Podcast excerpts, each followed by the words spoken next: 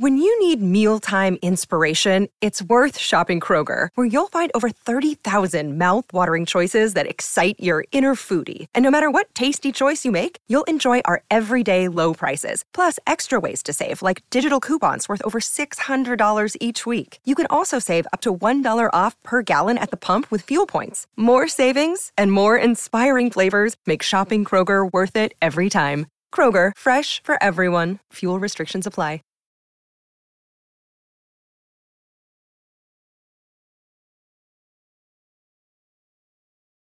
It's The List and your boy with Jimmy Van and Sean Ross Sapp. And we are live. And I am still putting my hair up. What's up, you guys? Sean Ross Sapp, managing editor, Fightful dot com. We got a big weekend this weekend at Fightful. N X T TakeOver, SummerSlam. We have post shows for both of those, live coverage for both of those. It's a good time. But right now, it's time for The List and yeah, boy. I keep seeing a cursor on the screen. Is that okay, Melissa? I've seen it like two or three times. Right, go right yeah, by Sean's well, face. Well, I'm not seeing it just on Sean's face, but you might. I saw it by Sean's it. face. Let's just attack this right now. If your question is, did I screw is up? This okay? And then you look across from you and you see Melissa's face. The answer is probably no. Ah, ah. That's his commentary, not mine. Just so you know, it's his. I can't wait to cut your man bun off, my friend. You better be ready to physically fight Kara. Physically. She will fight for my hair. Okay. Uh, so, I'm just saying. Once again, we have to give a public service announcement that next week, we're doing the show on Thursday the twenty-third, not Wednesday the twenty-second, because we're going to the ball game next Wednesday, and then Sean and I, we're going to be probably in the other room, right? Yeah. Because this is a rinky-dink little media room that we're in, and we're going to do the show together again, Sean. That should be a treat. Will we be in the same room that we were last time? I think so. Yeah. Okay. Yeah, I think so. Hopefully uh, this time the Zoom works better so we don't look like we're in the next time zone on camera, but uh, yeah. Otherwise that'll be the plan. Um, Marie picked a new mask for this week. What do you think? Is that one from the birthday greeting? Yes, it yes, is. Yes, it is. Oh, wow. Yeah, it's from the birthday greeting. That That is pre-grow out of the hair, that mask. Yeah. Marie chose it for this week. It's the one she wanted. So, looks pretty good. Yeah? Let's Let's start out by talking about Jim the Anvil Neidhart. Yeah. This one hit me a little harder than most of them, Sean. Uh, happened on Monday. He was sixty-three years old. He fell at home. He was in Florida. He fell, hit his head, uh, and that triggered a seizure brought on by Alzheimer's disease, and unfortunately he passed away. Uh, I'm not going to go into detail about his career because I think everybody knows who Jim the Anvil Neidhart is. Uh, two great ones runs with Hart Foundation, one with Bret Hart as a tag team, one in the late nineties as part of a stable with Bret and David Boy Smith and Owen Hart. I'm going to talk about my personal experience with him. And, yeah. and again, longtime listeners have heard these stories before. Under the circumstances, I think uh, I'm excused for repeating myself. Of course. So uh, I want to talk about Jim. So in the early two thousands, when I was promoting shows in Canada, I booked him on a number of occasions and got to know him uh, decently well. And Jim Neidhart was, he was somewhat quiet, especially if he didn't know you. He was somewhat quiet, but he was always so easy to work with. He was so agreeable. Never turned down anything. I would ask him to put it, put over a local talent, and you'd be surprised, Sean, how many name wrestlers will not put over a local talent. And uh, Jim had no issue with that. I even asked him to take a chair shot one time. He had no issue with that. He was pissed afterwards because of the way the chair shot was delivered, and I've actually got a clip I'm going to show in a minute. So he was he was pissed about the delivery of the chair shot, but he was cool that he had to do it. Uh, as a matter of fact, let's go to that clip first. This was a clip uh, against a local wrestler named J Q Public, which shows that Jim was cool with chair shots and cool putting over local talent. Put that one up, Melissa.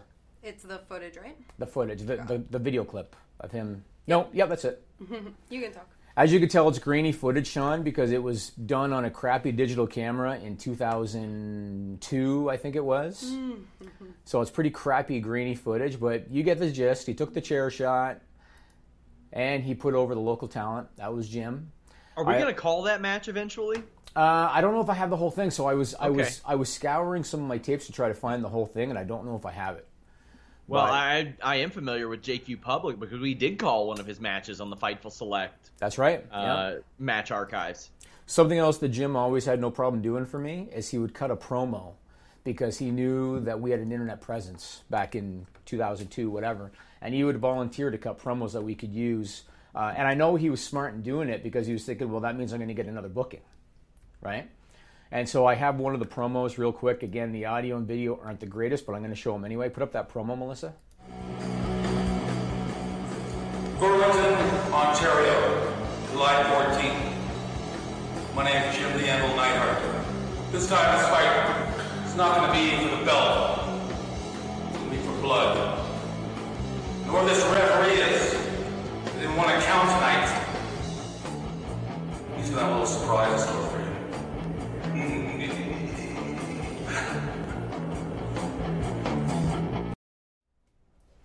There you go. I got to tell you a funny story about that promo, too. That thing took like ten takes because Jim kept on saying Burlington, Vermont. Mm. Over and over and over and over again. So it took a while to do. But uh, and then another thing I want to mention about Jim, he was also always cool about asking for uh, the T-shirt for the promotion, saying that, you know, I'll wear it and I'll put you guys over. I know he was probably looking for a free T-shirt, but he always asked for one so that he could put over the local promotion. We have a picture of him with one of the shirts from one of my promotions. Do you have that, Melissa? Mm-hmm. Put that up. Nope, wrong one. Nope. The one where we're in the T-shirt. You only sent me one of him. One oh, really? Of him, yeah. Oh, okay. You well, should have I... sent him a Fightful shirt. What the hell? I oh. should have. You know what? The one. So put the one up that you do have. That was the other thing I was going to mention is uh, he was always cool with doing the heart attack spot. And I had him do it yeah. on a number of occasions with a number of different wrestlers, and he always was cool with it. He did it once with Eric Young in the role of Bret Hart. That's cool. And uh, and he was always really cool to work with. And uh, the Jim Hart, the, the Jim Neidhart story that I have to tell you guys, I don't know if he would like me to tell this story mm. um, uh, when he was around, but I'm going to tell that anyway. He came in for a show one time, and he did a power slam to his opponent. And when he hit the mat on the power slam, he bit through his tongue. And he was and he was in the locker room. He almost bit it right off. He had teeth marks on the top and on the bottom. And uh, and he was in pain in the locker room, so one of the guys gave him a bottle of Jack to to ease the pain. And once Jim had that bottle of Jack in him, he was raring to go, and somebody told him the Niagara Falls Casino is oh, like a, no. half, a half hour down the way. So Jim Hart took his envelope with his purse mm. from the show, went to the Niagara Falls Casino, hit the card tables, lost the whole purse. Aww. Looked at the guy that he was with, because I wasn't there for that, but, but the guy that worked for me was with him. Looked at the guy and he said, is there a pawn shop around here? Mm. Oh, no. Jim had a watch that was given to him by Vince McMahon after one of the WrestleManias. Took the watch, went to the pawn shop, got some cash, went back to the tables. By the stroke of luck, won back the money he had lost. Went back to the pawn shop, rebought the watch, said, I'm going to go home and not tell my wife any of this. She's going to see the envelope with the cash, and that's it. Wow. And that's what he did. Yep. That is fantastic. Yep, yep. So my condolences to Natalia. I never got to meet her back in the day. I remember meeting a young uh, Jenny Valentine, Greg Valentine's daughter. But I never got to meet Natty, but uh, Jim was cool cool to me. And, and he was he was never a problem. He was a true pro. I think I might have told you this, Sean. After I had booked Jim a bunch of times and he had kind of burnt out the area because I booked him so much, and he called me looking for another booking, and I told him, you know, I've had you in a bunch of times, man, and, and I think we have to take a break. He goes, what about who? And he yeah. actually he actually he actually thought that I was going to book him as who, and I had to politely tell him I'll get back to you on that, and then I didn't. but uh, oh, but Jim man. was awesome. Never had one issue with him at all. I know a lot of the, the Hart family, and they've all been A-plus people, and you could see how much Natty cares about her dad, and he was on Total Divas even. Yes. He would make cameo appearances there, so yeah, he's a great loss. You know, my memory is obviously the, the most famous match that I think of when I think of Jim Neidhart is uh, the Canadian Stampede match. Yes. And if you're talking about a singles match, I had people wanting me to give recommendations. There was one against Randy Savage in particular. Saturday Night's um, Main Event. There you go. Yeah, that, that was, was that was maybe his best singles match I ever saw. It was his best singles match. Yeah, yeah, for sure. And I always like to throw in a hidden gem there as well. There was a G one Climax match, if I can remember who all was in it. I think it was Bam Bam, Ludwig Borga, and Scott Norton against Jim Neidhart, Barry Windham, and the Barbarian. Wow! And it was a six-person tag, and it was very good to watch. Very fun. Just, as we like to call them, six sirloin beef sons of bitches yeah, yeah. in there. It was yeah. it was really good. I think you know something. ninety-two Jim was underrated in terms of his athleticism yeah. because guys would look at him. And I got to tell you, you know, having met him many times, he wasn't much taller than me. You know, and I'm I'm, I'm five nine He was five ten probably at best. Uh, but but sometimes he was overlooked for his athleticism because he was just a burly guy with a beer with a beer belly. But you remember back with the Hart Foundation, he was doing the springboard shoulder block. Remember that? Yeah. He could do a standing drop kick. Like, he had athleticism, and him and Bret were such a great combination, such a contrast of styles. Have and, you ever? Uh, oh, sorry. Have you ever heard Pritchard's impersonation of Stu Hart calling in favors from Vince McMahon repeatedly to get Neidhart in? No, but I know the story about it, but no, no. Yeah, he said that Stu would call, like, every few years, yeah, the big rhino bastard, uh, needs some work, uh.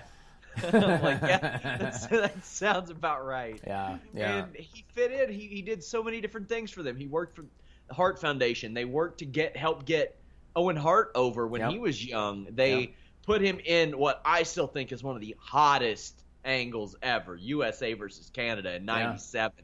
That was my, one of my favorite times in wrestling, at least from a crowd perspective. Yep. It seemed like they had booked those shows. It seemed like every other week they were in Canada, even though they weren't. Yeah. And it, it shows you how well they played that when, like, I think – Neidhart's not from Canada, is he? Was he nope. born in Canada? No, he's from Nevada. So, three of the five guys in the Hart Foundation weren't even Canadian, and they yep. had this red-hot angle going. Uh, Jim Neidhart will be missed. Yeah, he was great. And one other story about Jim Neidhart. Anybody that's ever seen Wrestling with Shadows, the Bret Hart documentary, I, I always remember this about Jim Neidhart. So he wasn't the greatest promo man. Uh, he was, he was, you know, personable and everything, but he wasn't the greatest promo man. If you watch Wrestling with Shadows, there's a scene going into Canadian Stampede where they're going to do a promo, the five of them together, and Bret is coaching Jim on what to say. And one thing they were going to have him say was, we're going to get hungry, and we're going to leave no man untested. And when Jim repeated that line to Bret for a second, they looked at each other and they went, oh, no, no, no, we can't say that. We can't say that. Hungry and leave no man untested. Think about that for a minute. So... They discovered that I, one's not going to work. I need to rewatch that. I, I finally had it. I think I bought it a couple days ago on, uh, or a couple years ago on Amazon, and I haven't had a chance to watch it. So I'm gonna I'm gonna watch that soon. Maybe review it for Fightful Select, something for sure, like that. For sure. All right, let's move on. Uh, I want to talk about my weekend because uh, oh. there was there was supposed to be a Sean Ross Sapp component. So last oh. weekend, last weekend went out to the cottage. I have a little cottage. Uh, out on the Saint Lawrence River, which is in the Thousand Islands in uh, Ontario, Canada. I had been hoping that when I booked this trip, this was a boys trip, and I've, I've been hoping when I booked it, I could time it with your arrival, and my oh. plan my plan had been to have you there for a night or two. Oh, okay. As it turned out, everybody's schedules and stuff, I wasn't able to work out the timing, and so I thought, okay, I couldn't get Sean to the cottage, so maybe at the very least I can show him some photos so that he can at least get an idea about our weekend. Is this, is this a surprise? Yeah, so put up the first photo. Here we are on the boat. Beautiful Saint Lawrence River, as you can see, beautiful water. Put up the next one. There we are in front of my cottage. That's what Crazy the cottage K. looks like. Huh? Yeah, Crazy K was with me. Crazy K was with me. So that's a shot of my cottage. I have a cottage and I have a, a bunkie, a secondary cottage. Put up the next one. That's a shot from the water line. Beautiful, as you can see, Sean. Beautiful, beautiful Saint Lawrence River. That's going on with the next one. Why were you wearing the same hats? Uh, it just worked out that way. It was unplanned that we had the same hat. You all play some two one two pickup basketball? Uh, we did not. But let me tell you this, Sean. I figured because I couldn't bring Sean Ross Sapp to the cottage, I would at least try an alternative. Put up the next photo, Melissa. Boy. There we go. I was able to make sure Sean Ross Sapp had a presence, presence on the Saint Lawrence River, Gananoque. You go up with the next one. Beautiful. There's Sean Ross Sapp in front of the cottage, times five. Look at that, Sean. Let's put up the last one. All right, and there he is in front of the water line. Beautiful. So there you go. It was a great weekend. Sean had a presence at the cottage. Kudos to you, man. It was a great time. He hates you so much right now. You're really proud of this, aren't you? Hey, so here's the thing. That took when some you- effort and planning. My wife watches the show. Yeah. She's like, what, what is this surprise? What is the surprise? And I was like, well, they range from cardboard cutouts to trips to Toronto, so I don't know. I, you're asking me, like, I, I don't know. I, I managed to investigate and find out the Virgil one before it happened. Yes, you did. And since then, you've made sure that the threat of people's livelihoods that it doesn't leak. Yes, sir. Yeah. Uh, so uh, I, I like that Luke was clearly wearing sunglasses over the mask. Yes, and that was done intentionally as well. Yeah. So theoretically now, you have been on the Saint Lawrence River in the Thousand Islands in Ontario, Canada, theoretically. So congratulations. You've made it. Well, you know, You've it, made it's it, yeah. hard to squeeze everything in to just four days. So fortunately, I was able to go there remotely. Yes, you were. Yes, you were. And you had a great time, and you did a lot, Sean. I should have. T- I should have taken some on the jet ski that we did. I should have taken yeah. some. I should have taken some of Sean Ross Sapp at this Italian restaurant on the mainland. I should have done that. Oh man. Let's move on and talk about the news that you texted me about. I think you texted me on Sunday, last Sunday, about this. We're doing this on August fifteenth. So Sean sends. Sean sends me a text, and it was a very simple one sentence, and it said they sold out M S G. That's what he said. And so uh, I looked into it. Because I was, like, off the lam, Sean. Like, I wasn't checking yeah. social media or anything while I was out there. You probably saw Skype today. I was off of Skype for a week.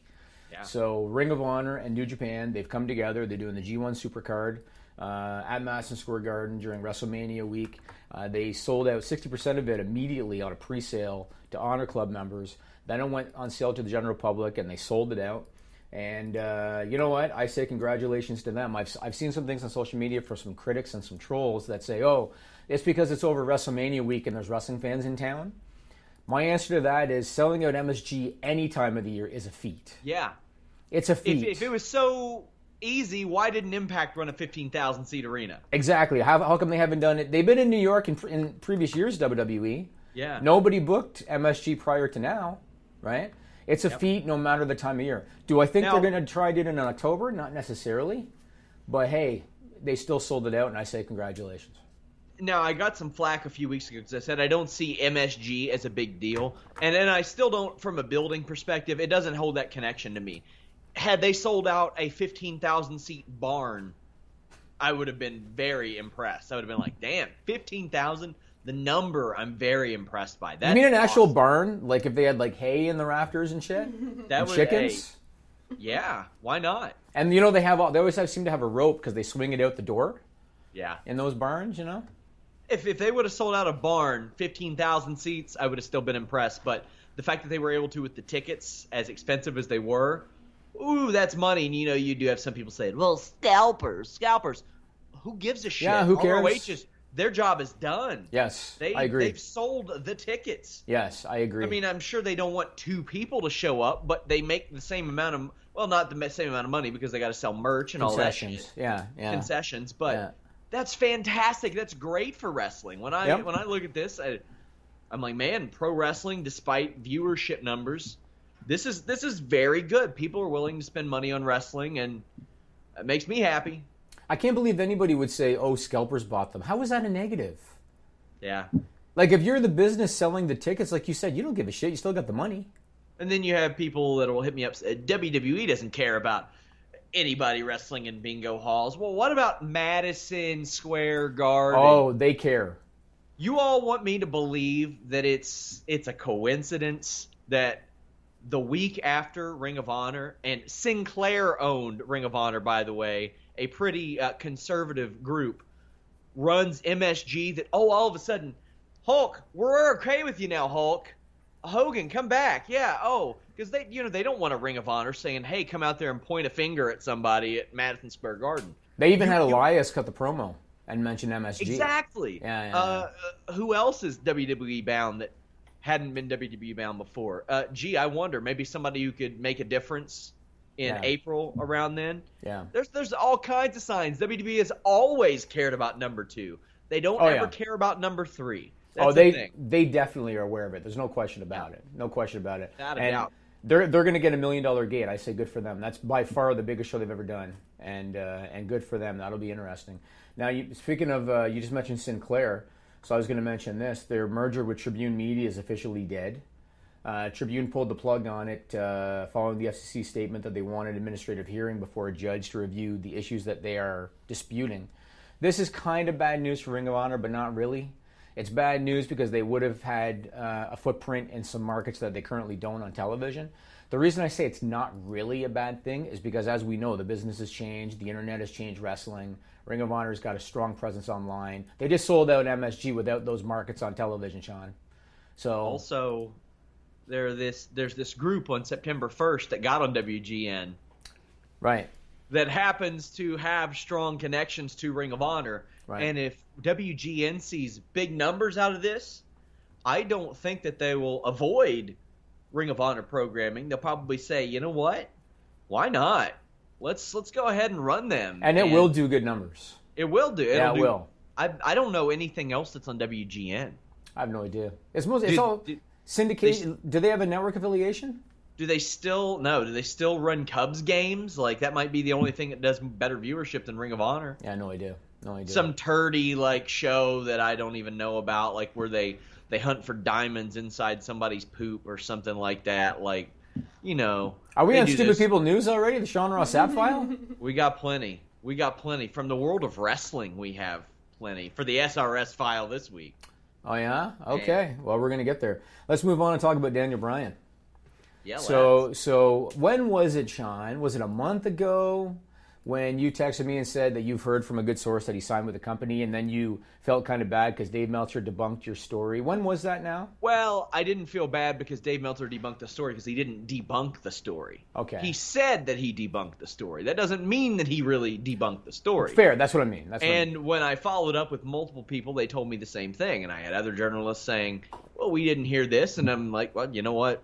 I have heard it, and virtually every single thing. I mean, you'd be hard-pressed to find something that I've reported that's been inaccurate thus far. The closest you can find is Enzo Amore saying that he didn't know about the accusation before he was fired. Then he did an interview with Steve Austin where Vince McMahon said, you got to tell us about this shit. Mm-hmm. And then Enzo said that he got an email a month before. Mm-hmm, so, mm-hmm. Or that somebody he knew got one.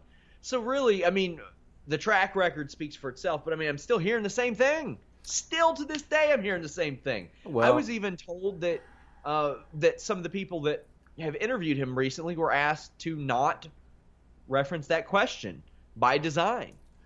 Well, based on this week's news, uh, you're not going to tell me that they don't have something on paper. You're not going to tell me.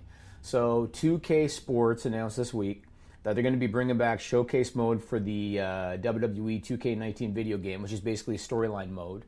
And they've announced that the storyline mode this year is going to focus on Daniel Bryan's W W E comeback. I see no chance that, number one, W W E would not approve that, because two K tends to run everything by Vince McMahon and Triple H, so that's number one. There's no way they're they're, they're going to authorize that if they don't have them locked up. Because why would you agree to that, and then uh, as of the end of August or September, the guy's gone? Like, there's just no chance. You can't tell me they don't have something on paper with him. So even though nothing is announced officially, they have to have something with him. Otherwise, there's no chance that they would have let uh, the video game do that. And uh, SmackDown one thousand and M S G later this year. And you better believe W W E is dead serious on making sure that they sell out M S G the next time they go. Right, right. Perception means everything to them. Yep. So they must have something locked up with him. When, as soon as I heard that news, first thing I thought of is, oh, when are we going to get the announcement that he's re-signed? When are we going to get right. the apologies is what I want to know. Uh, just stop being sensitive and just pat yourself on the no, back. Piss and... off. Piss off. And now he's defensive. Mm. See, Melissa? Oh, See? Shit. Sensitivity yeah. sensitivity leads to defensiveness. Oh, that's true. Right. Now, look at him. Look at him. Look at him. Look at that defensiveness. uh, okay, let's talk about the, the, the latest Colt Cabana lawsuit, because this one sucks. Oh, this one sucks. So uh, I'm going to read you a short quote from Dave Meltzer.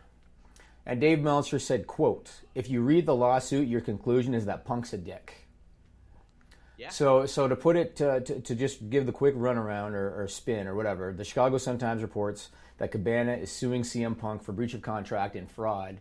Cabana claims, and I believe Cabana under the circumstances, even though I haven't heard Punk's side of the story yet, Cabana claims that Punk promised to cover his legal fees in the lawsuit against Doctor Chris Amon. Uh, and then he claims that he has a text from Punk that said that you will be, quote, one hundred percent covered. They do the lawsuit. The lawsuit gets finished. They win.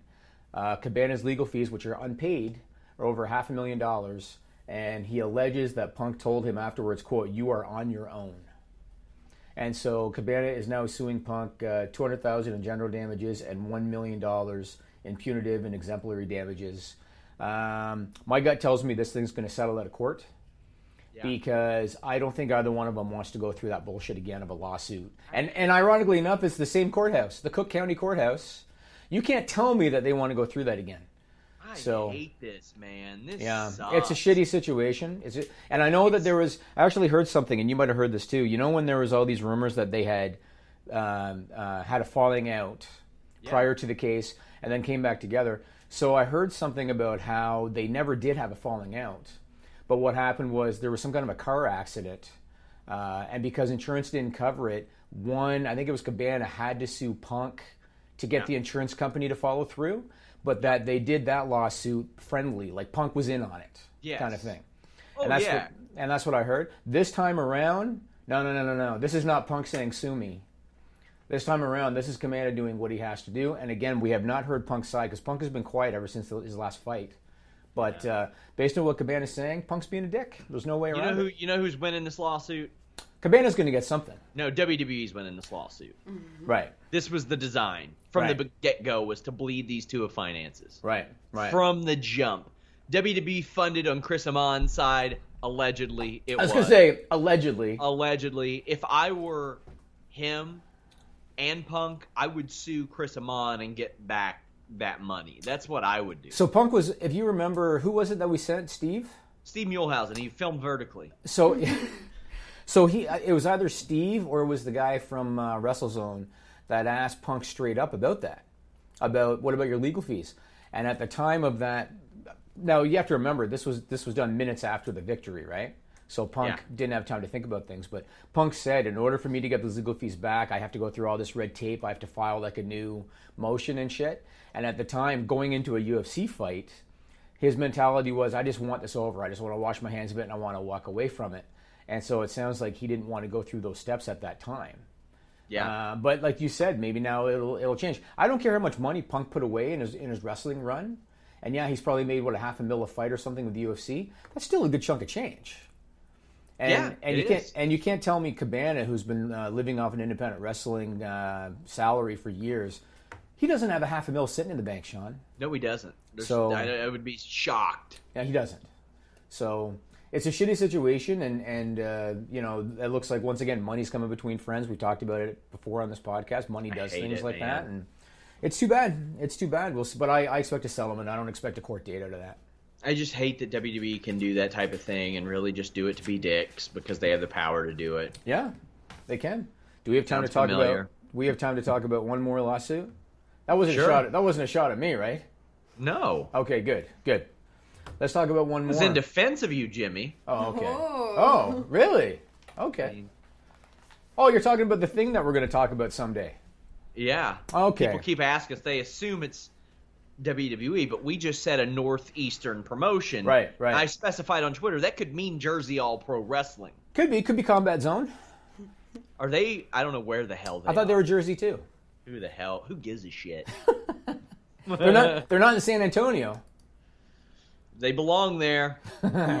Let's talk about one more lawsuit before the break here. So, a couple of guys actually hit me up on Twitter, wanting to know if we're going to talk about this lawsuit today. So, I mean, come on. Anthem is in the headline. We're damn sure talking about it. Okay. So anyone that's new to this podcast, I will admit that I was a little harsh on Anthem in the past for making some really, really terrible, awful, shitty business decisions. And one of the things that I really harshly criticized them for was for, for a short period of time, rebranding to Global Force Wrestling without having paperwork done, without having a signed contract done. I couldn't believe that a television entity would use branding that they contractually did not have the right to use. I thought it was so ridiculous and so stupid, uh, and I thought that Ed Nordholm should have known a lot better. Uh, and I accused him of being a really shitty. I accused him of being a shitty executive, because how the fuck do you not know that, especially when you're supposed to be a lawyer? So, I was harsh in the past. Jeff Jarrett now is coming out, and it was Mike Johnson of P W Insider that first reported this. Jeff Jarrett and Global Force Entertainment, L L C, are suing Anthem Sports and Entertainment, which of course is the parent of Impact Wrestling, over copyright infringement, and it all stems from the usage of the amped footage. which you remember Global Force taped, what was that now, two or three years ago? Yeah, like uh, twenty fifteen. I wasn't even working here. Right, right. Yeah, it was a long time ago. They cut the deal with Jarrett when they brought him back. They were they agreed to a merger, I think verbally. They agreed to a merger. They brought the Global Force brand onto their television, and then they started airing the A M P pay-per-views. Uh, plus, they put the A M P D V Ds on their website, on the Impact Wrestling website. Half their roster is in W W E now. Yeah, That's how I know. Old I know. It is. Yeah. yeah. But it's anyway, so, old. so when they let Jarrett go, and this is why I was very critical at the time of Ed Nordholm, because when they let Jarrett go, they didn't have a signed contract to use that footage. They had to rebrand back and get rid of the Global Force footage. And we, on this podcast, were like, what kind of a fucking moron would, would, would make these decisions? But they did them. And so now Jarrett is looking for, uh, he claims that they continue to monetize the footage, uh, and he's looking for either uh, for punitive damages equal to either three times Anthem's profits or Global Force's damages, whichever is greater. Plus they want an injunction preventing Anthem from monetizing the content, and they want them to delete it and return the master tapes to them. Now, I've been through stuff like this before, Sean, and so I can tell you firsthand that Jarrett, it's going to be very difficult for him to prove damages. Yeah. So what I think is probably going to happen, I also don't think that Anthem probably made a lot of money on that footage. None. I bet you it's five figures, probably. Yeah. And so what I think is going to happen is they've already removed the tapes from the Impact Wrestling website, the D V Ds. They're not there anymore. I haven't checked their net, their uh, over-the-top network, but I'm going to go ahead and assume there's no Global Force footage there either. And so I think what's probably going to happen is they're going to return the master tapes to Jarrett. Uh, maybe they'll cut him a check for, you know, a minuscule amount of money, and it's going to be done with and be settled out of court. That's my expectation.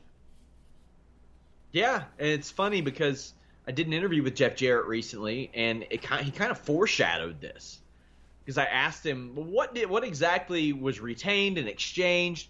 He says, ah, I want to leave that as a no comment, mainly for legal reasons. And I was like, what? Right. Still? Oh, I didn't know that it was something that was being worked on, probably. Yeah. Are they still airing A M P pay-per-views? Like, when did they do the last A M P pay-per-view? I don't think so. It, I think they got all those out of the can. Okay. And that's really what it was, because every time I would talk to Jeff, I'd be like, hey, are you gonna, you ever going to air this shit? Half your roster, like I mentioned, is in W W E. You look at it, Curt Hawkins there. Bobby Roode's there. Uh, I think uh, Guns and Gallo, or, uh, Gallows and Anderson are there. Shelton's there. Like, everybody yep. is contracted. Yep. So it's... I wonder if Bobby Roode sometimes wishes he could go back to twenty fifteen to be part of the A M P taping, but that's a whole other story. Yeah, man. Ooh. What about Mojo yeah, Rawley? I, I guess the Mojo Rawley push is done.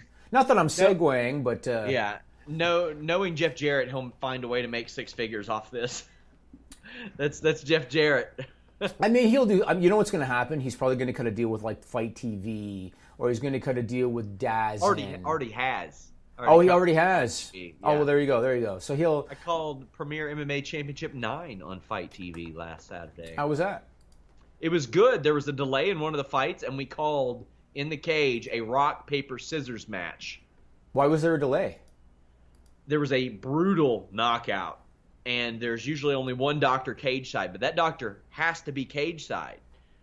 And they thought everything was fine, and after the first round of a fight happened, they called him back and they said, no, everything's not fine. We need you back here immediately, backstage. So they had to have a break in between the rounds until that doctor came back. So the two fighters are just killing time. They're like, hey, why not? The commission didn't supply two doctors, so what, what else are we going to do? They started to play rock, paper, scissors. Now, these rookies only played one.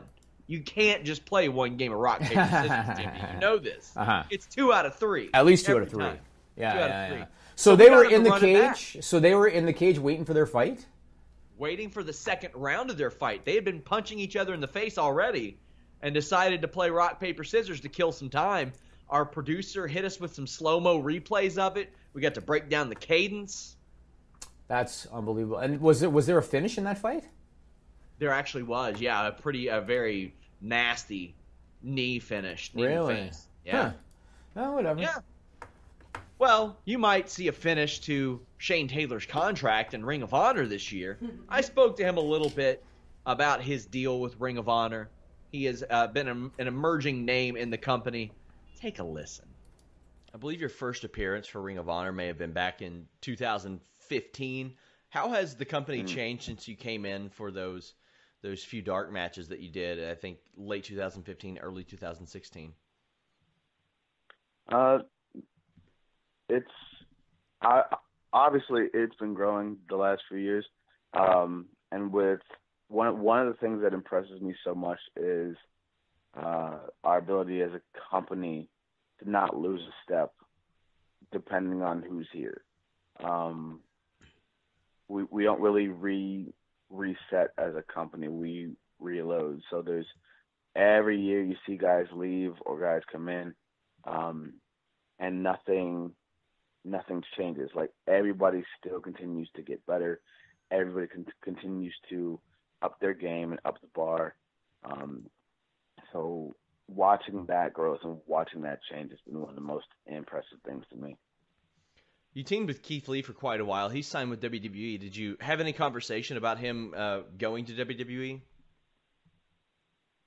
Uh, we've talked. You know, we talked when he, he first made the uh, move to go to Evolve, uh, and just what his goals were, what his plans were, uh, and so to to to see everything that he's doing now uh, and where he's going next. Uh, It's really cool. I wish him nothing but the best, and I know he's going to be uh, as successful there as he was um, traveling the world and competing in whether it be the Independence or Evolve. Uh, he's a guy that's going to be successful wherever he goes. What's your contract status like with with uh, Ring of Honor? Are you locked in long term? Is it? Are you about to reach a negotiation period? And and if so, how do you approach something like that? Uh, I, I'm signed with Ring of Honor through the end of the year, so uh, got we got a little bit of time left be, before uh, any negotiation stuff starts. Um, and for me, it's all about uh, opportunity and making sure that you know this is the best thing for myself and my family. Um, I'm also a very loyal guy because Ring, Ring of Honor is the first company to give me that chance on a national and international stage. Um, so they had the faith in me when nobody else did. Um, and I'm going to make sure that I do everything in my power to uh, pay them back for that. Yeah. We're back. That full interview, youtube.com slash Fightful, also Fightful Wrestling dot com. Click that exclusives tab. We're breaking news all the time, my friends. So this next story, I'm going to uh, probably look at Melissa while I tell this story. Oh, no. This next Do you one. want me to break Wirecast? um, I want to see your reaction okay. to this one. So there's a gentleman that I have not been a fan of for a very, very long time by the name of Randy Orton. Okay. Uh, I haven't been a fan of his because, number one, I've always heard he's, a, he's an asshole in real life. But mm-hmm. number two, his in-ring character hasn't really changed in ten years. So is he a heel? He's now a heel. Oh, okay. But he was the same character as a babyface for a long time. Okay. Yeah, but now he's a heel. So there's a gentleman by the name of Court Bauer. He used to be a writer for W W E. He's now the promoter of M L W. Okay. He does a podcast called Ribbing and Junk. And on a recent episode of that podcast, and I'm going to, I don't know if I ever told you the story about Amy, the girl from the Diva show, Sean. Yeah, uh, but you we'll did get, last week. No, that was uh, that oh, was Leilani story. or Layla Milani. Oh, okay, Amy Weber. Yeah, this is Joy, whatever her last name was. Joy so anyway, Giovanni? Mm, no, Amy, do Amy somebody. It was Amy, Amy. Weber then. Amy Weber. Amy Weber, yeah. Amy Weber, so maybe we'll get to that one in a minute. But anyway, so Court Bauer on his podcast claimed that whenever W W E hired a new writer, right, Randy Orton would go into the room, wherever they were, mm-hmm. he would pull out his penis, he would touch his penis with his hand, and then he would extend his hand for a handshake with the new writer. If the new writer refused to shake his hand for obvious reasons, uh, Orton would say something along the lines of, "What, are you big leaguing me? Do I have to go to Vince McMahon and Stephanie and tell them about you?" And he would basically threaten to get them fired. Um, after this aired on the podcast, I guess word started getting around about Court Bauer saying this. Somebody on Twitter tweeted Court Bauer and said, "Did this really happen?" And Court Bauer responded and said, "Yes." Mm. W W E released a statement to Wrestling Observer, and they said that they were, quote, looking into the matter. Um, fortunately for Melissa, I did not do that when I hired her. Yep. Fortunately. How would you feel if you were a, a, a W W E writer and Randy Orton, and you got to understand, Randy Orton's got seniority in that company. Of course, He's yeah. got some stroke in that company. Uh, pun. Talk about stroke. I was going to say, no pun intended. What if he came into the room and you knew as a new employee that that guy's got power and pulled out his dick, touched it, went to shake your hand? How would you feel about that whole thing? See, that's even worse than like if it were to happen in, oh God, sorry, Jimmy, if, if it were to happen in an office scenario or something, because performers get away with that shit all the time. Performers get away with that shit. Ooh, that's awful. This is Harvey Weinstein kind of on just a lower level. Do you have you heard the, the Kennedy story that I told on Smack, the SmackDown show? No. Mister Kennedy, in a shoot interview a couple years ago, said that he would be backstage and Randy Orton would just show up with his balls hanging out and teabag his wrestling boots. And that Kennedy would be like, Randy, there is nobody else around for this to be funny to. Why are you doing this? hmm. Hmm. And we've heard about, you know, shitting in bags and stuff like that. Just So Amy and Weber... To me, to me, it's like... That's violent territory. You, you're getting swung on. You're catching a smack. Mm-hmm. You're getting cock knockamora'd. And see, right. the problem, the problem, and this is classic bullying, right? The problem is that he feasts on those that aren't going to fight back because of the position that he's in. Mm-hmm. Yeah. And that's the problem.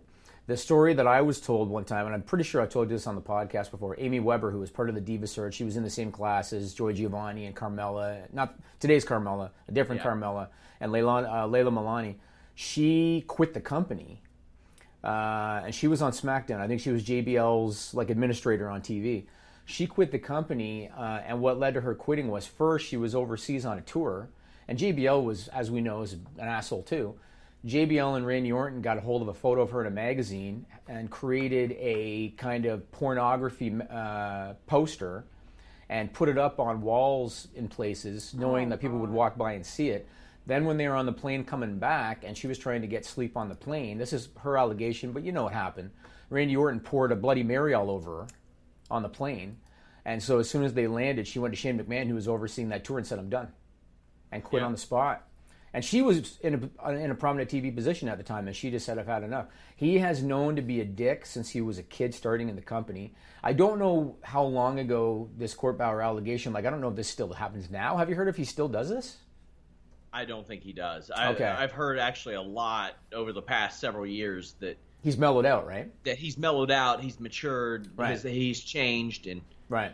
I mean, we, you know, the world was a little bit different then, but it wasn't that different. No, where that was okay. Yeah, and and again, you know, call it what you want, but like Melissa said, because of who he is, uh, nothing's going to come of it. W W E is well, not going to investigate it. Nothing's going to come of it, I don't think. Not not everybody has that kind of stroke, but sometimes they do still want to unleash their viper, Jimmy. That was horrible timing. I am not happy with Shut that Shut up, one. Melissa. Fortunately, our friends at Blue Chew can help. B L U E, blue chew dot com. Like the color blue, it brings you the first chewable with the same F D A-approved active ingredients as Viagra and Cialis. You can take them anytime, day or night, backstage or in the ring. Even on a full stomach, since they're chewable, they work up to twice as fast as the pill. You can be ready whenever an opportunity arises. Maybe somebody is like, whipping their dong out and saying, shake my hand. And you're like, I got one for you, buddy. And they're like, wow, you must take Blue Chew. And you must use that code FIGHTFUL. Because I know you got that first shipment for free. All you had to do was pay five dollars shipping. No doctor's visit. No waiting for the pharmacy. Ships straight to your door in a discreet package. Way more discreet than what Randy Orton is unloading. My God, blue chew dot com. Use that code FIGHTFUL. Oh, wow. Good job, man. Good job. There's no better segue in the world than going from that to stupid people. Oh, still not ready for it, though. Jeez. Come on, Melissa. This is a stupid song. It just goes on and on. You might find some meaning, but you would be wrong. So I was telling Melissa off the air, oh, first off, thanks to trevor strong dot org for the usage of the stupid song. I was telling Melissa off the air, I have so many good ones this week, Sean, that I might have put better ones on Stupid People Extended, which after this, go to fightful select dot com, Stupid People Extended, three more Stupid People news stories. I might have more good ones there than on the regular show this week. Mm-hmm. Excited. Because I just had so many good ones. It was hard for me to decide what order to put them in, so I guess we'll find out. So this first one, this was reported by the London Evening Standard on August fourteenth. And as a parent, this one uh, struck home. So there's apparently a trend emerging when it comes to children's parties in the U K. You heard about this one? No. Do you have any idea what kind of trend for children's parties might be emerging in the U K? Anything come to mind? I, I have no clue. No clue. Uh, pony painting. Go ahead and put one of those images up, Melissa. Ooh. So people are actually renting ponies, live ponies, tying them up, and then using some kind of chalk-based paint to create designs on their bodies for entertainment no, purposes. No, you get your ass kicked. Yes. Can yeah. you believe that th- somebody came up with this concept? So they actually are doing this for entertainment, tying them up, and then painting on them. Do you have another photo? Mm-hmm. Look at that, Sean. Mm. They're tying up the pony and painting the pony. I don't even like to see horse-drawn carriages anymore. It's right. two thousand eighteen, right. man. Well, this one is absurd, and, and what, whatever monkey came up with this, they need to drag him out into the street and shoot him. Maybe yeah. not, you know, maybe not kill him, but shoot him like in the shoulder or kneecap or something. Now, PETA and the R S P C A are not standing for this, as you can imagine. They're calling it animal abuse. And I got to tell you, I don't normally take PETA action seriously. Yeah. Because PETA is very much propaganda-based, yeah. and they have their own agenda. But in this particular case, I'm with them, mm-hmm. because this is absurd. This is absurd. And anybody out there, if you are the manager of a pony painting enterprise, you're a fucking moron, all right? Let the ponies go. Let the ponies I would, go. I would love to see the person who did this. What I want to do is chop block them, but not to the back of the knee, to the front, just right. above the kneecap. Right. That way it hyperextends it. Like uh, like Holly Holmes, uh, Holly Holmes' big move that she does all the time. The oblique kick? I think Johnny Jones does it too, right? Yeah, but I want to go in full weight with my shoulder into ah. the, right above the knee. You know I what see. I mean? I see. But I want. Well, there you go. This next one, this was sent in by a listener named Andy Metcalf, and it was reported by the U K Metro and the U K Sun a month ago. This one went around, and Melissa's going to like this one. And this one, definitely got to get Melissa's input on this one. So there was, uh, I thought this one might actually be fake when I first heard about it, uh, but I did some due diligence. It was reported by a lot of British news agencies, and so either they all got taken or it's legitimate. There is an eighty-one-year-old woman out of England named Frida Jackson, and she recently took a two-week vacation to Spain. Uh, what's your background, Melissa? I was born here. My family's from Uruguay. Okay. Well, this in this case, she went to Spain. Okay. She claims that her vacation to Spain was ruined. Any idea, Melissa, why her vacation oh, to Spain God, was ruined? I saw this. Were there too many people speaking Spanish around? Okay, you saw this one. No, I actually just guessed that, and I'm really? so proud of myself. So she claims that her trip to Spain was ruined because there were too many Spanish people. Oh. Here's a quote. This is a quote from Frida Jackson. The entertainment in the hotel was all focused and catered for the Spanish. Why can't the Spanish go somewhere else for their holidays? Build a wall around Spain. Build a wall. Maybe they need to build a wall around her. Keep the idiots out. Um, yeah. Oh, isn't that interesting? Too many Spaniards would... in Spain, Sean. Um, imagine living with that woman. Why, is she from your town? Because I think they said she's British. I mean, if she were from my town, I wouldn't be surprised. She said there's way too many Kentuckians. She would. Oh, I would rather mow a lawn with scissors than hang out with somebody that fucking dumb. Yeah. Yeah, it's pretty good. I wonder what she was expecting. I'd like to know. I'd like to talk to her and say, okay, so when you planned your trip, what did you think you were going to get? Some tacos with ground beef unseasoned right. and mayonnaise on the side. There you go. Some crepes. Mayonnaise on the side. Some white people. Some Nutella, yeah. This last one is reported for, this is for the S R S file, this last one. Uh-oh. That's a good one, yeah. Sean. This is a good one. Reported by the Asia One Network on August fourteenth. This is a good one, man. Now, what do I always tell you, Sean? These things always occur, these crazy ones, India or China. That's how it is. And this one is about an eighty-two-year-old man out of a place called Lucknow, India. So this guy was experiencing issues with his penis, like like swelling and skin shedding. All right? Haven't we all? That talk about a viper. Uh-huh. It gets a new skin. Uh-huh. So anyway, he was having issues with swelling and skin shedding, and he decided to ignore the symptoms for a whole year, Sean.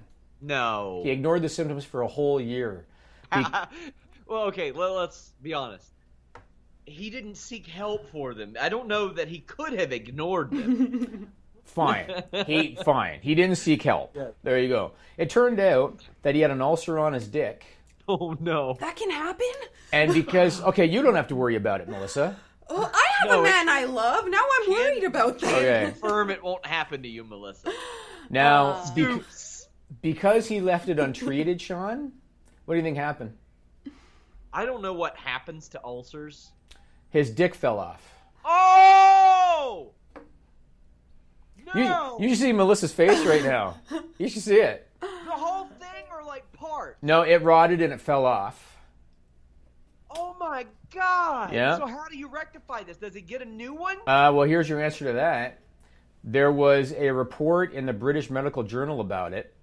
Uh, because his penis fell off, it made it hard for him to urinate, obviously.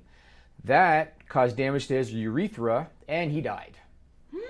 No! Oh, my God. Yeah. According to the uh, that report... He was he was old, right? He was old.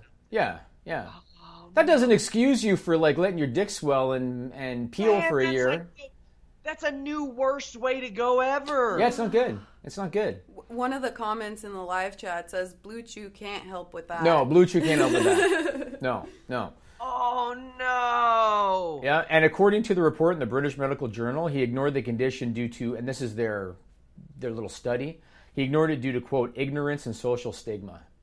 That's what they claim. Well, that's that's the benefit of ordering Blue Chew from blue chew dot com, code Fightful. No in-person doctor's visit. But this guy needed an in-person doctor's visit. Oh, he needed an in-person doctor's visit. Badly needed one. Oh, yeah. His penis uh, fell off. Yeah. Now, how long did he go penisless before dying? Apparently two weeks. Two Jesus. weeks. Huh? So that that peeing is messy, I bet. Yeah, because he probably got bacteria and, you know. Oh, God, yeah. that. My dad, my dad one time, my dad's older, he had a urinary tract infection. You know what a catheter is, right? Mm-hmm. Yeah. He had a urinary tract infection, had to have a catheter for like two months. But, so this okay. old man probably could have used that.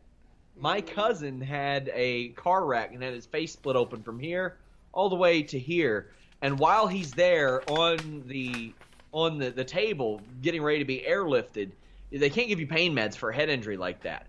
Mm-hmm. And they're like, are you doing okay? He goes, yeah, besides this fucking catheter. Oh, yeah. That's all he was worried about. Not so good news. Like, those aren't good news. I've never had to have one. They put a tube up your dick, and you're basically peeing into a bed. It's not good news. Yeah, I got I got the the plot of the, ah, the catheter. It's not a good scene. Oh, boy. Oh. Man. And like I said, in peace. Yep. And like I said, if you go to Fightful Select after this, I got three more good ones. And the ones on there this week might be better. They might be. They're good this week. That was one of the goats. They might be. That was one of the goats right there. Yeah, they're up there. They might be. But I couldn't even make fun of it. The man doesn't have a dick. No. Well, now he doesn't have anything. But no, he didn't have a dick. Oh. Hey, he man. won a year, Melissa. He won a year. Like, smarten the fuck up. Yeah. You, you you broke up. I actually did not hear what you said. A year. A year. Right. Right. Yeah. So he deserved to be dickless. You know? He won a year. Let's move on. So uh, on Raw this week, and I'll get your insight here in a minute, Matt Hardy and Bray Wyatt got another shot at the tag titles. They again came up empty, and Bray, Bray Wyatt once again took the fall. After Raw, Matt Hardy posted this on Twitter. Melissa, you got the tweet? Yes, I do. He said, "Thank you for everything, my compeer. I shall miss you, Bray Wyatt." And it was a photo of Bray with his son, Max. What's his, name, his son's name? Maxwell? Yeah. So my question is, obviously, that's going to be the end of the team for a while. Is it because Matt's headed to rehab because we know he's hurt, or is it because Bray's in some hot water, which we've heard about? Well, I, I don't know if there's still any heat on Bray. I know there was when he had to miss Raw to handle his divorce thing, and because of the car wreck, they were not happy about that because that changed plans. B Team were not supposed to be tag team champions, mm-hmm. at least that early, and they had some plans that they couldn't really go into because of the Bray Wyatt situations. Matt, it, you look at him, you can tell he's feeling rough, but he's still doing superplexes to the outside of the ring, mm-hmm. so... Uh, Matt's very good at stirring up social media, even when there's nothing going on. So it's mm. really, really difficult to to know for to sure, decipher with him. Yeah. Okay. Okay. I mean, you what was it that he he he said on social media something about his pelvis and his tailbone are fusing or something? Pelvis and his back are fusing and his back. Together. Okay, so maybe maybe something's going to have to be done. Uh, moving on. I hope his dick doesn't fall off. uh, definitely. Yeah, yeah. Matt Hardy, if you ever have swelling or skin peeling, go to a doctor, my friend. Please, please, Matt. Don't wait a year. Re- Reba, Reba, take to him be, to the doctor. You don't want your penis to be deleted. Yeah. There you go. You're proud of yourself for that. That's good. That's good. I am. Congratulations to Renee Young. Now, you know, I've always believed, Sean, that a good commentator is one that you don't notice during the match. That's my opinion. Uh, yeah. Because when you notice them, typically it's because they suck. And with all due respect to Michael Cole, he sucks this day and age. Yeah, he does. Jonathan Coachman's even worse than him because Jonathan Coachman seems miserable and doesn't really want to be there. And he's gotta doing... listen to that shithead when I play football video games now. I heard My that, God. that he's one of the voices on that. I heard that. I heard that. Ugh. It just seems to me like Coach is doing it for a paycheck, and it, and it seems like he's not happy and doesn't really want to be there. Renee Young, this, this Monday, became the first woman ever in how many years of Raw, Sean? twenty-six years twenty-five now? Yeah, almost twenty-six. Became the first woman ever to do commentary for a full episode of Raw. Really? So, yeah, congratulations to her. Couldn't help but notice, though, Sean, she was a little quiet there uh, during the final segment when Didn't Dean Ambrose went, word, said nothing, she? said nothing through the whole thing. I couldn't help but notice that. So when Dean Ambrose comes out looking like he found whatever Brock Lesnar lost in recent months, Jesus, he was yoked. He looked good. He looked the the look is good. It's updated. It's yeah. different. He needed to. Yep, I agree. Because the skinny, balding look wasn't working for him. Agreed. And it's so funny because James Lynch hit me up on Twitter and he goes, "Maybe people will stop saying I looked like him now." I'm like, "Oh no, he looks way more like you now." Yeah, sort of. Than he did before. With sort the hair. of. Yeah.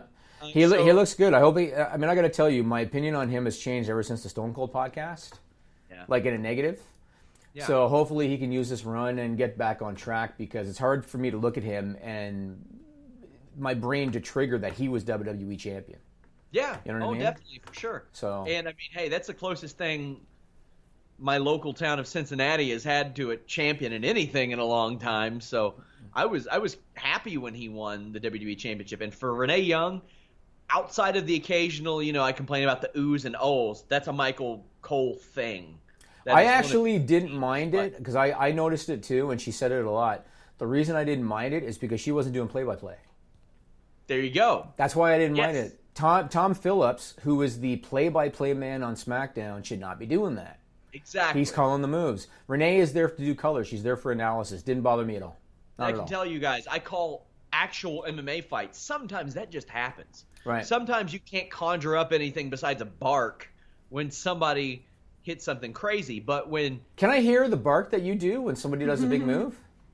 Give me a raise and, and you can. Anyway, uh, when it's, uh, I don't know, Zelina throwing like a bionic elbow, it's not necessary. Mm. It's right. not...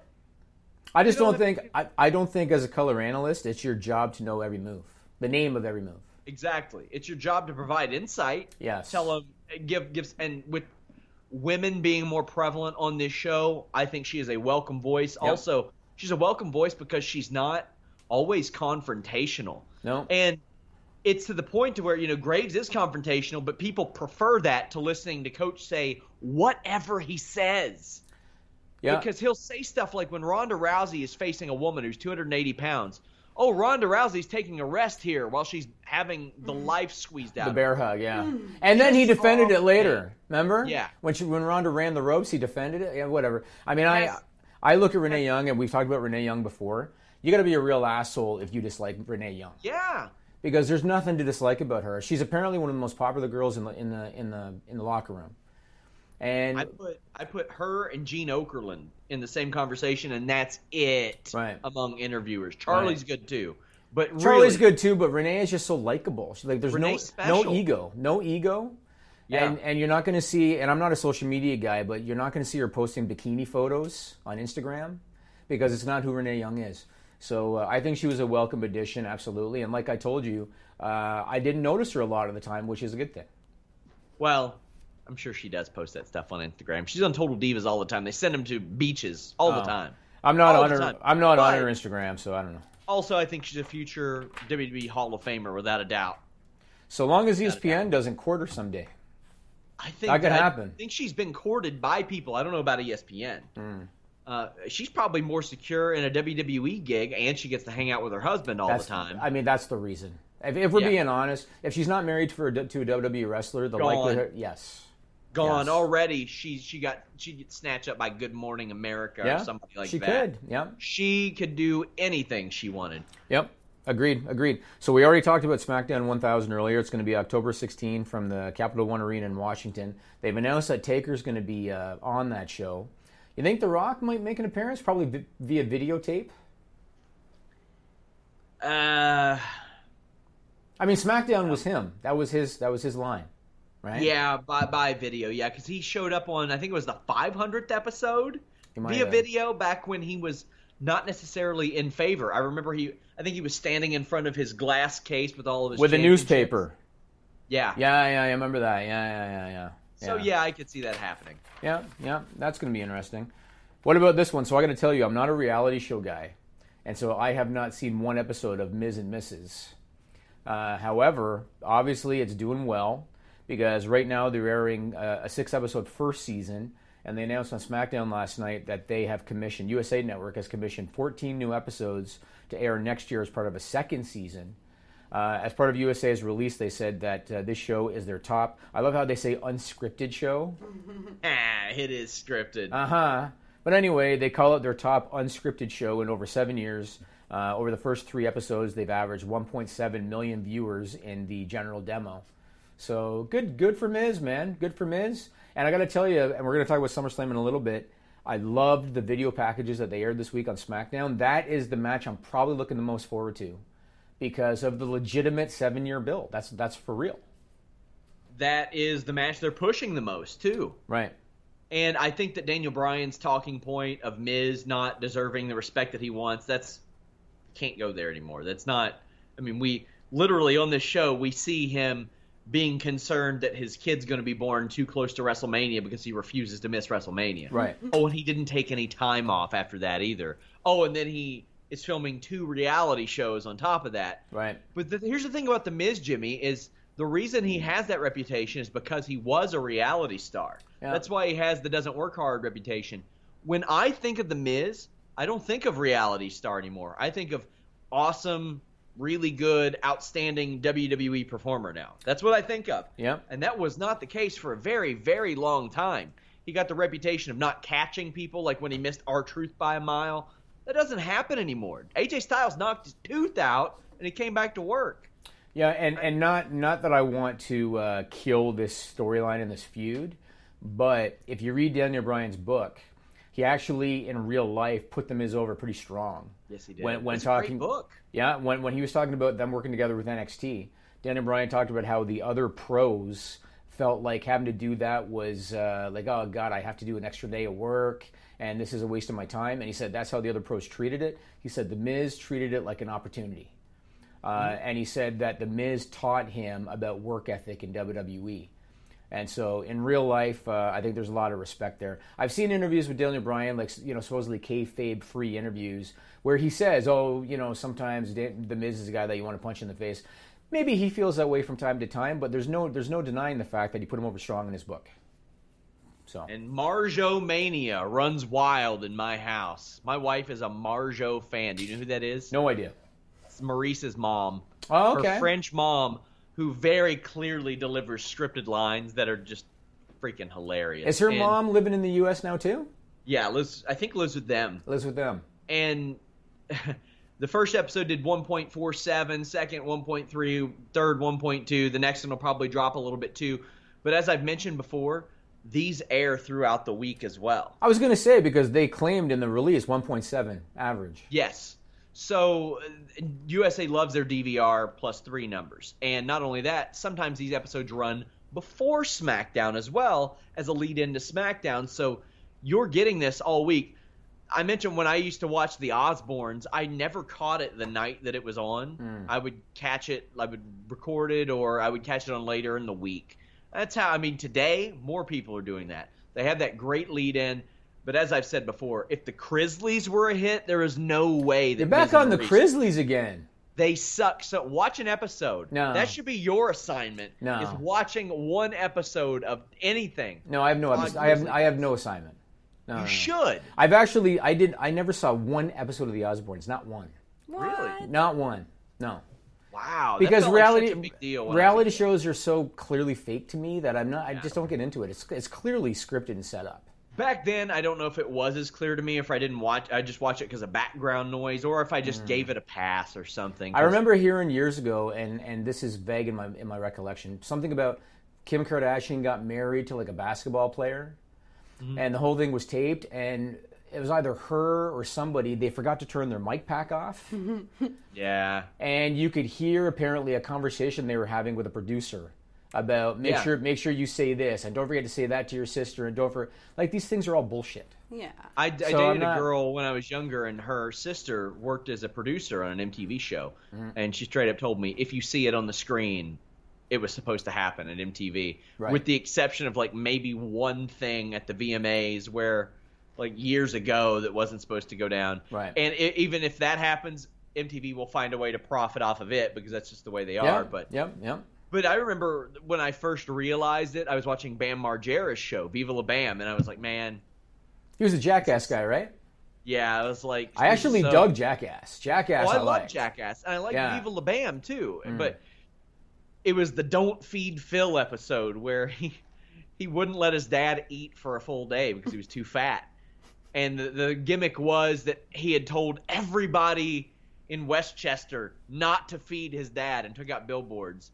And I was like, man, this is so clearly fake. What the hell am I doing? I've, I've, for sure. And you know you yeah. know that you know the whole par- getting the parents involved thing. Tom Green was the one that started that. He was a legend. Yeah. I remember watching him and saying, man, he's going to be around for a long time. This will never get old. You know that when I went to school in Ottawa, I went to school in Ottawa, Canada. Tom Green is from Ottawa, and he started out on local community cable. Yeah. And when I went to school, that's what he was doing. He was doing local community cable.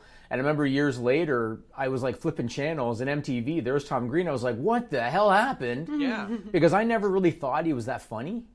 Yeah. But, but there he was. He had an M T V show. And he married Drew Barrymore. Good for him. He had a good run. Yeah. So the same person that told me, the, the, the producer who worked at M T V, had told me a story. I feel like I've heard it echoed before, though. When Tom Green put out his music video, the Bum Bum song, do you remember that? No. Well, they had T R L, Total Request Live. And because it became such a hit on their show quickly, they retired it after five days because they didn't expect it to take off. And they already had the next week's T R L from spring break in the can and hadn't mentioned that show at all. Right. So they had to get it to where it was and get it off their show before those came out. And I was like, man, I really thought he was going to be the funniest thing for so long. And now I, I don't know where the hell he is. I think he does a podcast. Probably. But he had a good run. He did. He, he, did. he, he was big for a few years. Road Trip was a good oh, movie too. Overcame testicular cancer. That's right. Oh. I've noticed we have the same taste in movies. I love Road Trip. Yeah. Road Trip's a good movie. Yeah. Any, anything, it. anything, and there was a Vince McMahon reference in Road Trip. Was there? Yeah, when they were on the bus coming back, and uh, the one guy is teaching the other guy, he's giving him a crash course on like calculus, because yes! he's got a test, right? Mm-hmm. And he said uh, he said Socrates was the Vince McMahon of whatever philosophy right. or something. Yeah, yeah, yeah. I remember You're that. Right. Yeah, yeah. So today is August the fifteenth. Uh, today there was a Triple H conference call promoting uh, N X T TakeOver for Brooklyn. You were on it. Anything of note? Anything that we should mention that was good? Well, we streamed it. He was asked about Neville, said he doesn't know what the situation is. He was asked about the Tegan Knox injury, and boy, was that a nasty one. He says that he, he's hopeful that she makes a recovery. Mm-hmm. Said that the Mae Young Classic will be aired weekly, not in a binge format, but they do expect people to go back and binge watch Mae Young Classic one. And he said that that type of thing isn't really his call, because people with more advanced analytics make that decision for them, and they decided to run it weekly after uh, N X T. I'm wondering if I can talk Warren Hayes into lumping that in into his Fightful Select review. He enjoys the freedom of being in N X T and being able to work on the network and being able to go over schedule a little bit. Says that he'd rather have too much talent and uh, spread them out, keep them from being overexposed. Open to crossover shows and within W W E and uh, outside of W W E if they're contractually available. Was so he asked about N X T Matt Riddle? He wasn't. Okay. I didn't get a question on there. You'd be shocked to learn. Yeah. Why do you think that is, Jimmy? Uh, I think Fightful's on the radar. And we're, not, we're on the radar. Not yeah. necessarily in a good way, I think. Hey, when we're you, on people's radar for, for good reasons. Well, I still get on these calls, so... I mean, why would they not take the press? So let me ask you this question. So you, I think you Skyped me and you said that a fan got a question in? No, a guy, oh, this fucking dope. What there was a ask? guy that got on the call and he said, I'm not going to ask this as a journalist. I'm going to come at you as a fan. Oh, and you could, everybody's got their shit on mute, but you can hear a collective, oh. Yeah, yeah, yeah, yeah. He says, quite frankly, I'm burned out from the main roster. And I'm only looking forward to N X T. And I don't even remember what his question was because he went off on this rant for two minutes. And Triple H said, Thanks. I thought you weren't going to ask a question. Oh, really? He's like, I thought you were just going to tell me about how much you hated W W E. And it's like, man, when you get on those, don't act like that. It's okay to be a fan. I had somebody say, what's wrong with being a mark? There's not a goddamn thing wrong. All with wrestling journalists are fans. Yeah, I'm a, I wouldn't do this if I wasn't a fan. I'd cover college basketball or N B A basketball, something else. I do this because I like it. Yep. But when you're on a call like that, your job is to reflect the interests of fans, not to be one. Yep. And you're you know what? To ask it in a professional manner and yep. then relay that information and report on it. And we've talked about this. Triple H knows he's talking to like knowledgeable, yes. educated people. And that's one of the things that I really respect about him, because Vince McMahon would never be caught dead doing one of these. But he he does it with wrestling journalists. He knows if people know what they're talking about. Yeah. Um, so I have Vince I have a, McMahon I have a lot of respect for that. Never doing one of these. Never, ever, ever. Never. No, never. And and had you told Triple H any number of people are on the call, he'd say, I don't care, I'll take the question. Yeah, he's that's, good. That's how he is. Yep. That's how he is. I know he's instrumental in a lot of the progressive nature of pro wrestling. And I had somebody in the business say, I don't know why he gets a bad rap. And I'm like, I don't I don't think he does. It, I, you know what I mean? No one is going to be liked by everybody. And and especially yeah. when you were in his position. Obviously, there's going to be guys, let's say, because nobody wants to take the, the blame for anything. So people that didn't make it, they're going to look to him as the reason. Yeah. Right? Or anybody that's overlooked, they're going to look to him as a reason. I know that, you know... Obviously, he's political because he has to be, and obviously, he's going to side with his wife because that's what you do. Of course. And and so there were things that were done that people didn't like, and, and you know he's he's been shit on maybe, and maybe justly deserved. But as we've talked about, I have nothing but respect for what he's done with N X T. Uh, yeah. we're, we're seeing his fingerprints more and more on the main roster. Do you think that Kevin Owens gets signed without Triple H? No chance. No way. You think Samoa Joe gets signed without Triple H? No chance. Liger ain't coming in for an N X T show. Yep. Kota Ibushi probably doesn't end up on W W E Cruiserweight Classic even. There's right. a lot of different things. Yep. And my issue with that one guy's thing is I've spoken very, I've been very outspoken how many in W W E think that if you cover pro wrestling, even for a living like I do, I mean, I commit a lot of time to this, many of them think that you want to work for W W E. I've never wanted to work for W W E, and people like that really, really put a dent in the credibility of calls like that. And mm. from a W W E standpoint, they might be like, yeah, do we really want to provide our talent or right. provide these people access? Right. I don't know. We did have access to Matt Riddle in what might be the last bro spot ever. Digging holes, digging holes, digging holes. The guy's got it, he still got it. So, as we wrap up, this is a big time in the life of Matt Riddle. As you look back on your first few years on the independent circuit, what stands out to you about the experience you've had? You know, uh, the biggest things that stick out to me are just the opportunities I've been given. I've been really lucky. You know, I, I think my background helped me out, but I think I've talked to enough people and I've been in the business long enough where I know, especially with my past, because people were really hesitant to deal with me, that I just I worked really hard and I just got awesome opportunities. And and like if I if there's a couple things I remember that really like make me happy so far, like guys like Shibata giving me opportunities, guys like that, like coming to the indies and, you know, brushing shoulders with me, especially stuff like that. Like th- those are big moments, or even like the bigger shows, or hey, Matt Riddle's Bloodsport. That's been really cool. And I think we're going to do multiple other ones in the future. So hopefully we keep that going. It would be a neat trick. Yeah. Matt, I want to thank you so much. It was good seeing your face and your somewhat mediocre hair. I don't know, man. The hair, you got it's yeah. kind of moldy right now with your with the hat hair. I always rock hat hair, bro. You seen Brian Pillman Junior rocking the full mullet? Dude, I hang out with Brian Pillman Junior We're the Hollywood Bros. He is he is a when people ask me how he is, I say suspiciously nice, that guy. He is just super nice. Yeah, what a gentleman. I, I really like him. He's a good guy. He's pretty hilarious. He is. Keeps it real. Yeah. He, you know, he's a real bro. He's and he's doing things the right way. He could have just hopped in and got some turd level indie bookings based on who his dad was. No, he's like, oh, let me go to O V W. Then let me go up and train with Sammy Callahan. Oh, by the way, I'm going to go not even not even like Eastern Canada. I'm going to go all the way to Western Canada and train under Lance Storm. He's doing things the right way. He's doing good things. He's also been training M M A as well. Has he?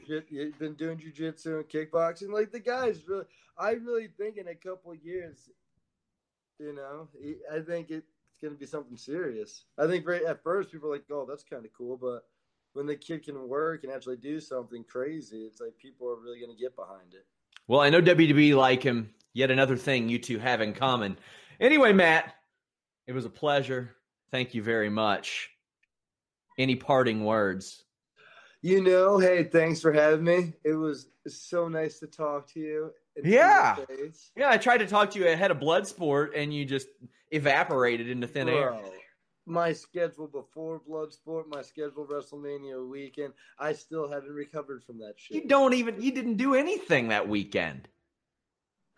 You did wrestle another – former Fightful contributor, Deonna Purrazzo, who got signed I by did. W W E.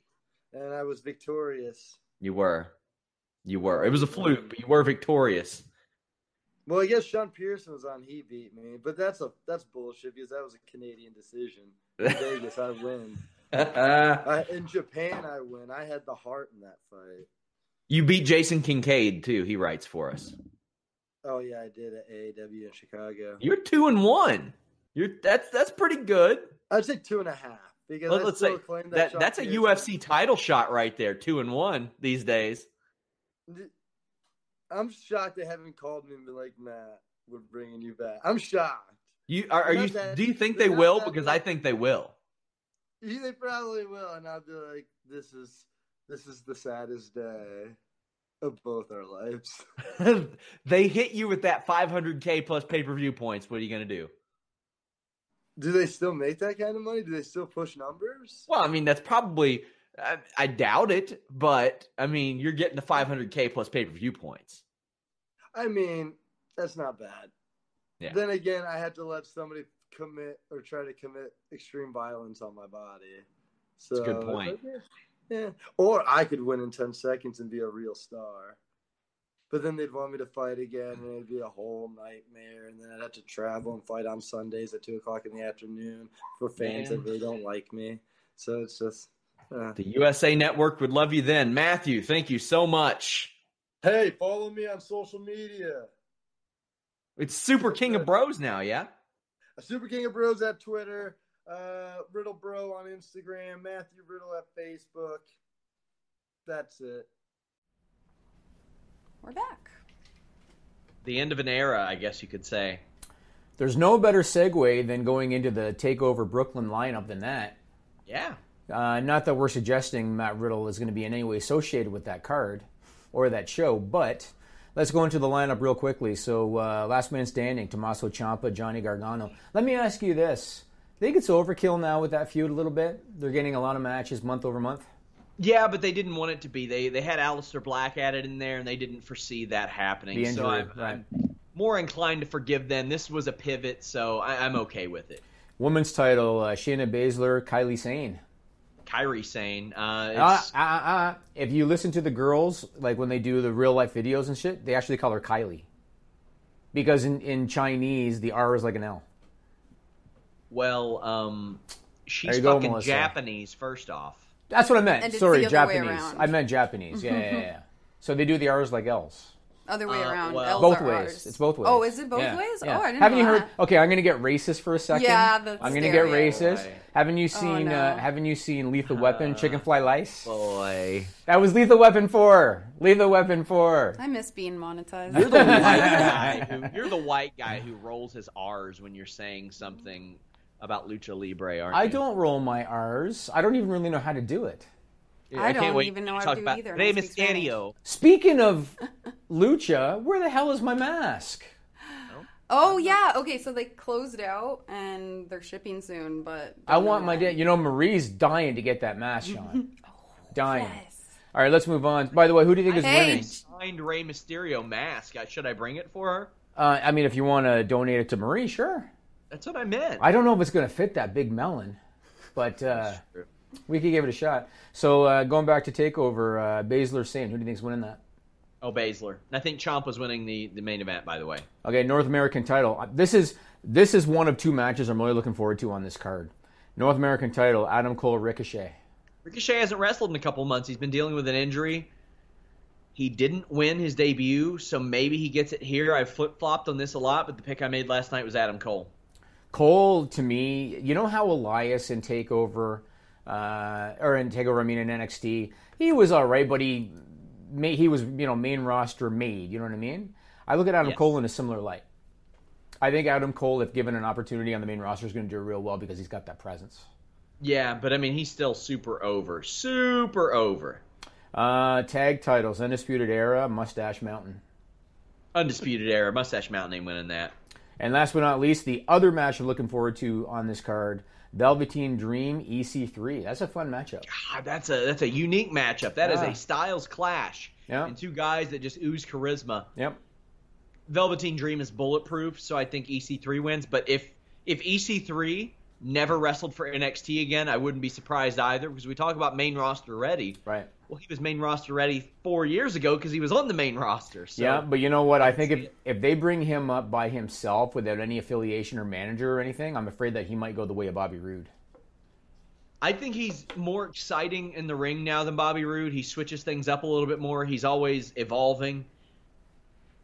But, yeah, considering W W E, I could see oh – God, I could see them throwing him in a tag team with Bobby Roode. Oh, God. Maybe. Maybe. He's uh, fresher than that.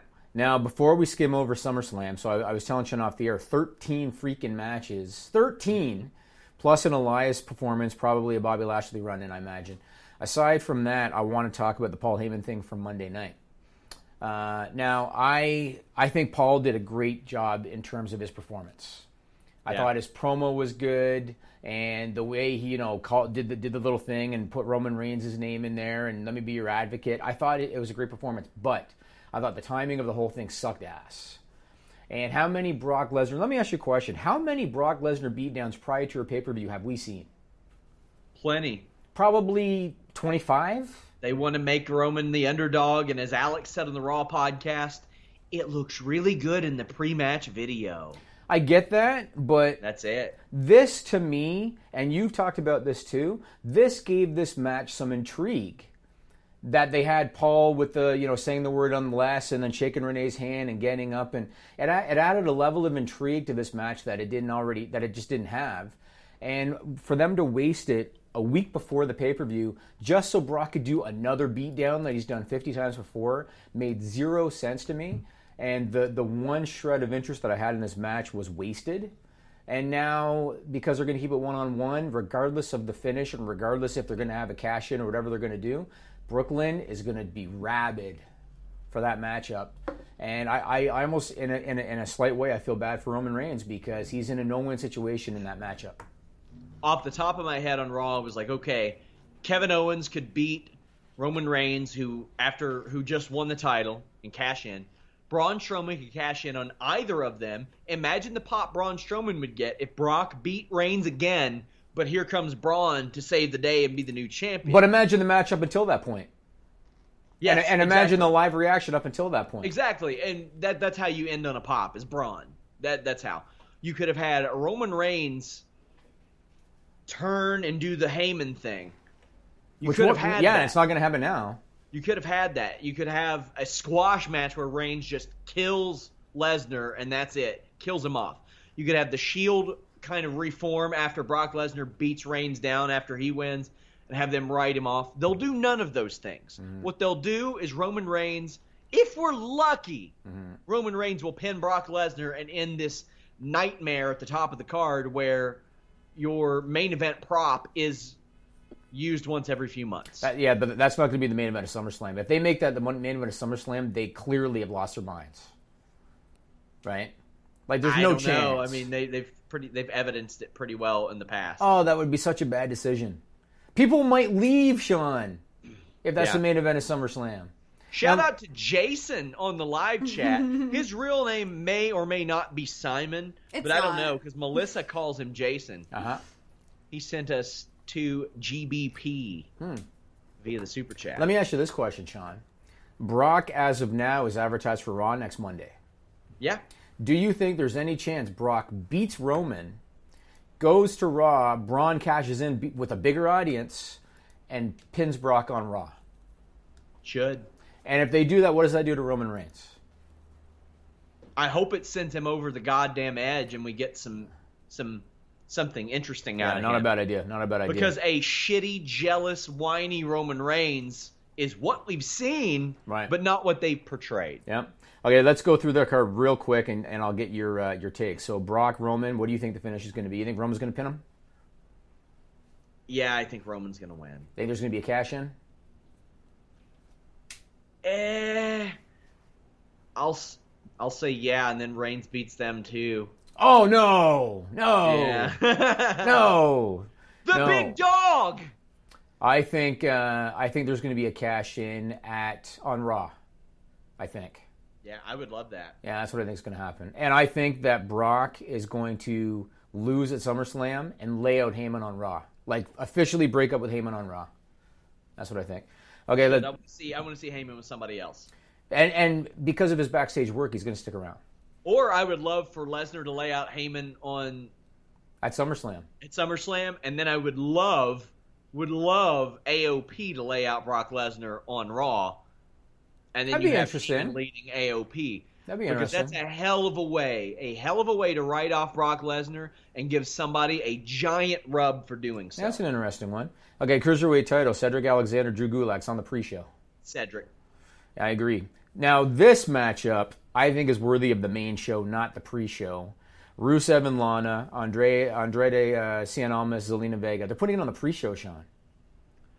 Almas and... Zelina have won everything so far, and it seems like they are finally going for it with the babyface push of Rusev and Lana. I think they would give they could give that a win, and if Lana pins Zelina, then what, what harm does that do? Do you think they're going to do more bullshit again with Aiden English costing the match again? Yeah, it's quite possible. So yeah, yeah. So I'll probably go with Zelina pinning Lana. Get Rusev new music already. Get them new music Just already. Keep them with Aiden English. Man, they're a good act. I agree. A W W E title, Styles, Samoa Joe. Samoa Joe I have winning this. You think Samoa Joe's going to win that? Yeah, I think it's time. It would freshen uh, it up. A J hit two hundred eighty-one days today, I think, as champion. It would freshen it up. Yeah. Lesnar hit five hundred. Yeah, good for him. Uh, Raw women's title, which I think might be the main event, depending on the, the Universal finish. Alexa Bliss, Ronda Rousey. Rousey. It's got to be Rousey. It's got to be. There's no other outcome. Yeah. SmackDown. Tired of having a, a champion on Raw and SmackDown who can't work. SmackDown. I mean, not she. She does okay. Alexa does, but man, come on. Yeah. You went from Nia to Alexa and Carmella on the other brand. It's time. And they are as shitty as creative has been. Ronda's been the one highlight. yeah. because they're treating her like phenomenally. I think they're booking her really well. SmackDown Women's Stella, Carmella, Becky Lynch, Charlotte. I think Carmella ends up winning because Charlotte and, Car- and Becky get in each other's way. Hmm. Shout out to Courtney Summers on the live chat for the donation. I C title, the match that I would put on the pre-show because I'm sick of it.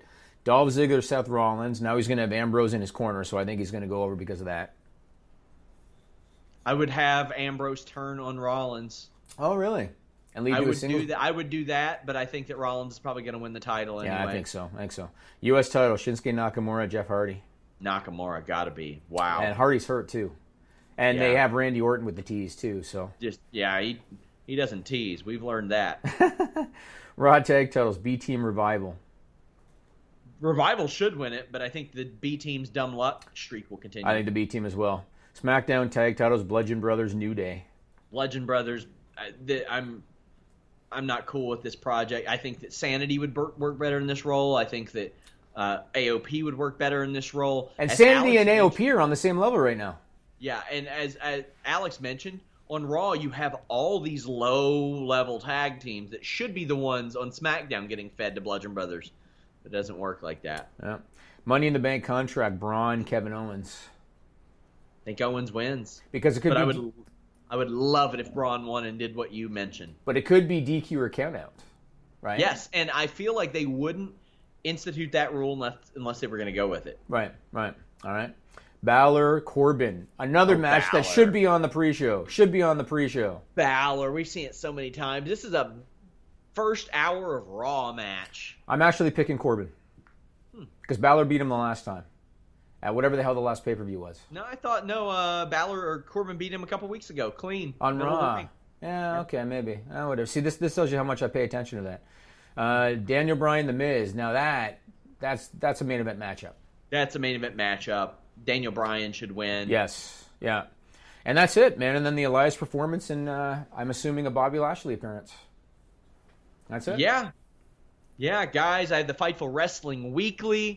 It will go up uh, probably late tonight, maybe tomorrow on Fightful Select. Early for subscribers. Those Tier two subscribers, ten dollars a month, they're getting their shirts shipped out to them. Four months, you pretty much half of that is just getting a shirt. So respond to my messages. Half the yeah, people are not responding to me. Yeah, oh. guys, if you want yeah. your shirt, you better respond to the messages. Oh, if you don't but, want it, you can forfeit it. I would love yeah. if they did. My margins suck this month. There you go. we, we have like fifteen podcasts a month on Tier one, which is the five dollar tier. Check that out. Plenty of these have gone out, by the way. Plenty of, of plenty, plenty of these have gone out. And these are a major sell. Look at that baby right there. Plenty of those have gone out. So, check out our friends at Pro Wrestling Unlimited. They do a great job covering the Fightful Wrestling Weekly for us. And I talk about it on the Weekender podcast every Friday where I review Lucha Underground, Ring of Honor, B T E, Impact.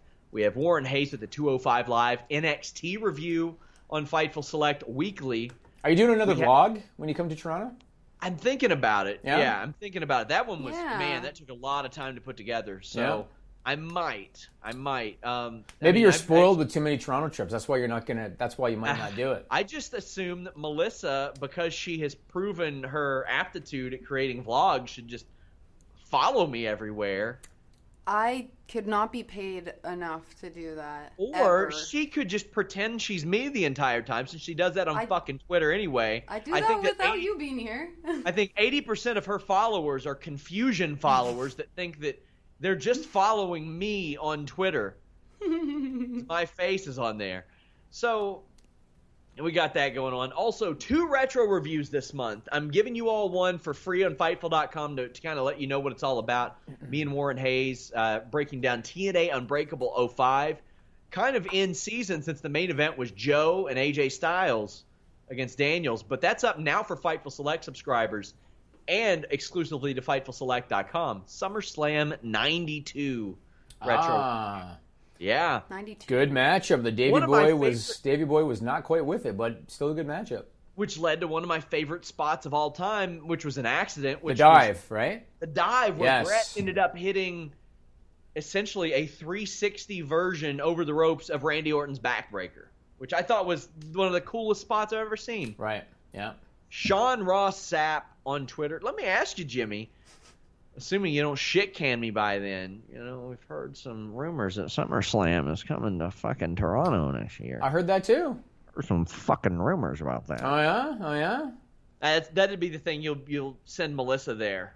For, you know, when when, when when you start assuming that you're coming up to go to shows, that's when you're too spoiled and overpaid. I didn't. Who assumed?